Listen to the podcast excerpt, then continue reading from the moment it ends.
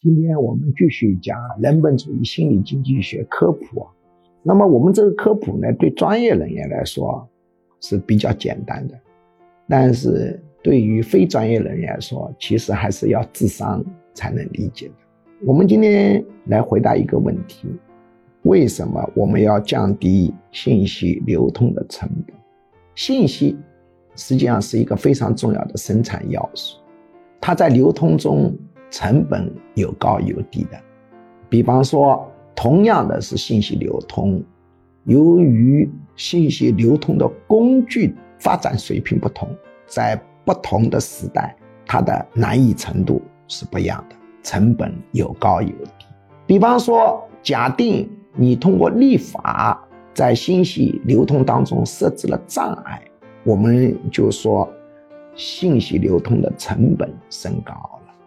比方说，信息流通的成本高低还可表现为文化因素，它既有技术因素，也有立法因素，也有文化因素。比如在某些地区，因为某些宗教的影响，很多信息它就没法流通，不能说出来，也不准传播，不能流通。在阿拉伯国家经常有这个问题。那么信息流通它是有成本的，成本有高有低。为什么我们要降低信息流通成本？为什么它特别重要？因为它涉及两个经济发展特别重要的东西。第一个是创新，信息流通成本一高，创新就衰减，这是必然的。信息流通成本很高，创新很高，逻辑上是讲不通的，不可能的。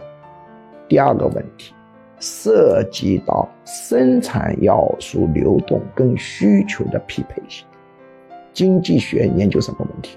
就研究有限的资源当中，如何把要素配备的更加优化。什么叫更加优化？首先就要对症需求。理论上讲，每增加一个生产要素的投入，要对准这个市场上最紧迫的需求。比如说，我们现在要增加1块钱的公共品的投入，那么应该投到哪里？你不能说有没有需求，而是哪个需求最紧迫，这1块钱应该投到最需要的地方。那么这种生产要素的配置跟需求的一个吻合度，当然依赖于信息流通成本低。信息流通成本一高，那么它这个吻合度就有问题。